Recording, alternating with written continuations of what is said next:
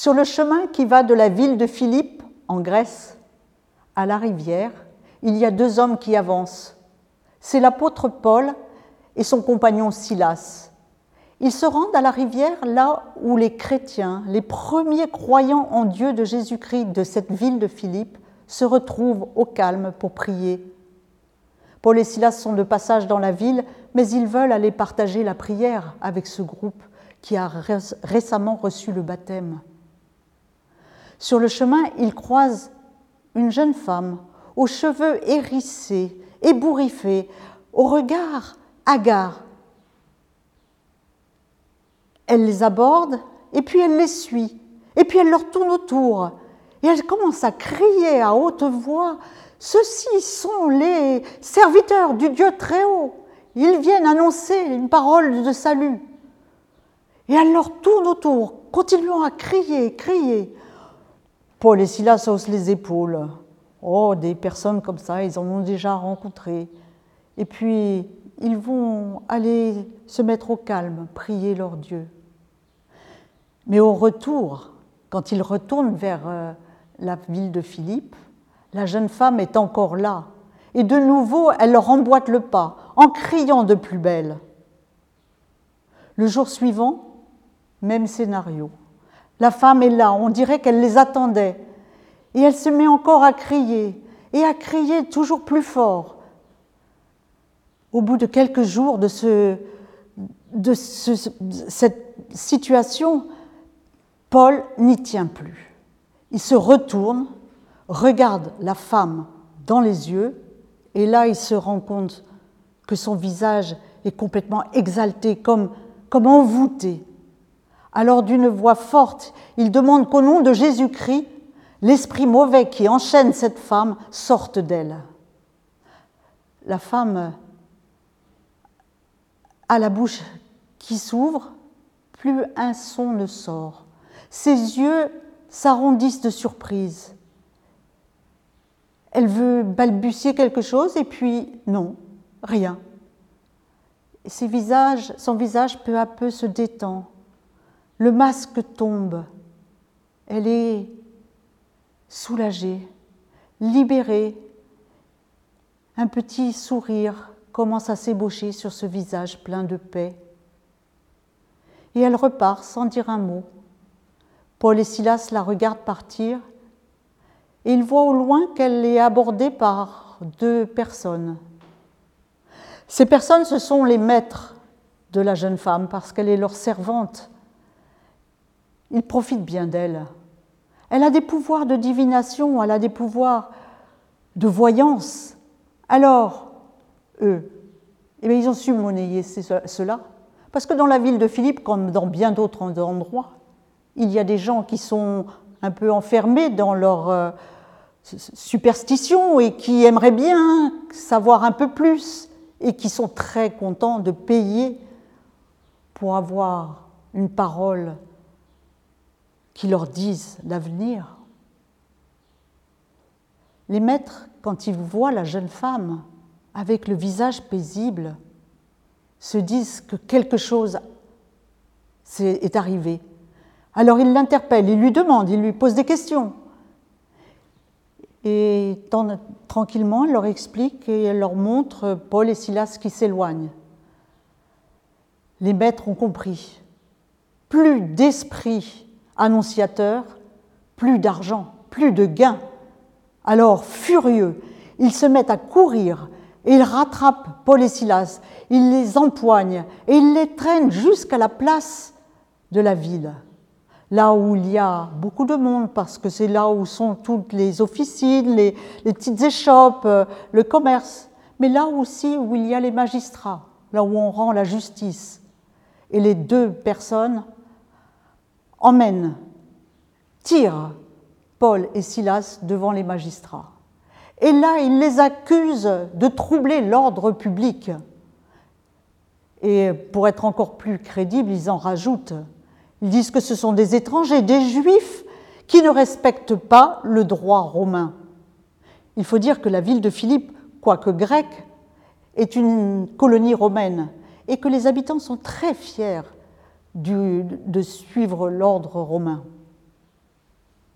les badauds se sont agroupés autour des, des hommes et de Paul et Silas. Et sans même comprendre exactement ce qui s'est passé, ils suivent aveuglément ce que disent les deux hommes. Et là, ils se mettent à donner des coups à Paul et à Silas, à les injurier, à leur cracher dessus. Les magistrats, voyant la foule vociférant, criant et euh, en colère, décident d'agir tout de suite. Ils ordonnent aux soldats de déshabiller Paul et Silas et de leur donner des coups de fouet. Paul et Silas ne réagissent pas. Ils reçoivent les coups, ne disent rien. Et puis les magistrats ordonnent de les emmener à la prison et ils demandent expressément que le geôlier les surveille de très près. Entourés de soldats, Paul et Silas arrivent à la prison et descendent tant bien que mal l'escalier froid et humide. Devant eux, le geôlier ouvre la marche avec euh, une torche.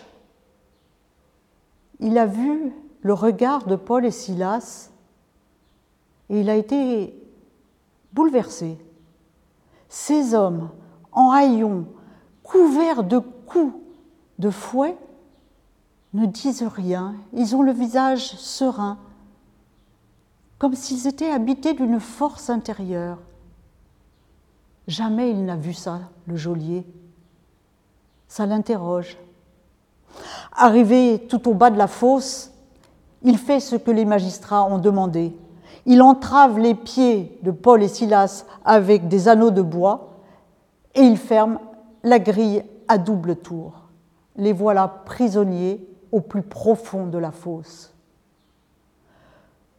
Le geôlier remonte, la nuit est arrivée, il va s'allonger, mais il se redresse. Il entend, il rêve. Non, il rêve. Il entend des chants. Mais dans cette prison, il a toujours entendu que des cris, des hurlements, des grincements et le couinement des rats. Non, c'est un chant qui s'élève, un chant que sont en train de chanter les deux nouveaux prisonniers. Il tend l'oreille. C'est un chant qui chante la gloire de leur Dieu. Ils sont en train de bénir leur Dieu pour ce qui est en train d'arriver. Le geôlier ne comprend pas. Et puis il se laisse bercer par les psalmodies qui continuent. D'ailleurs, tous les autres prisonniers se sont tus.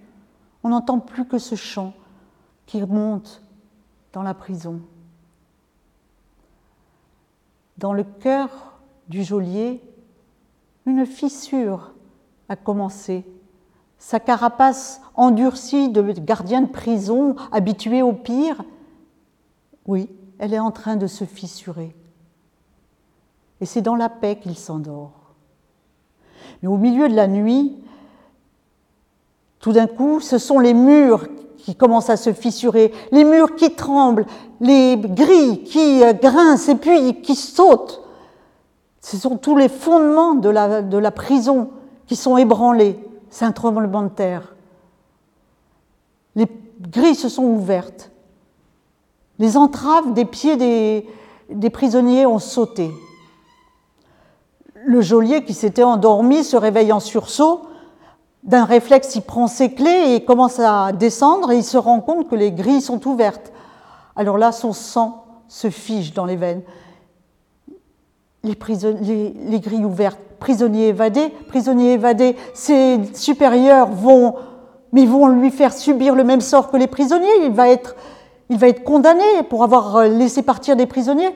Alors il attrape son épée et il veut se tuer quand une voix forte vient des profondeurs de la prison et lui dit d'arrêter son geste parce qu'ils sont tous là. Le geôlier, surpris, arrête son geste, il ne se tue pas. Il demande de la lumière, il veut comprendre, il veut savoir ce qu'il se passe. Il descend tout au fond de la fosse et là il constate toutes les grilles sont ouvertes, toutes les entraves sont levées. Les prisonniers sont libres, mais ils sont encore là. Ils n'ont pas bougé. Alors le geôlier se jette aux pieds de Paul et Silas et il leur demande qu'est-ce qu'il faut qu'ils fassent pour être sauvés. Paul et Silas lui répondent qu'il suffit de croire en Jésus-Christ, celui qui pour eux est le maître de la vie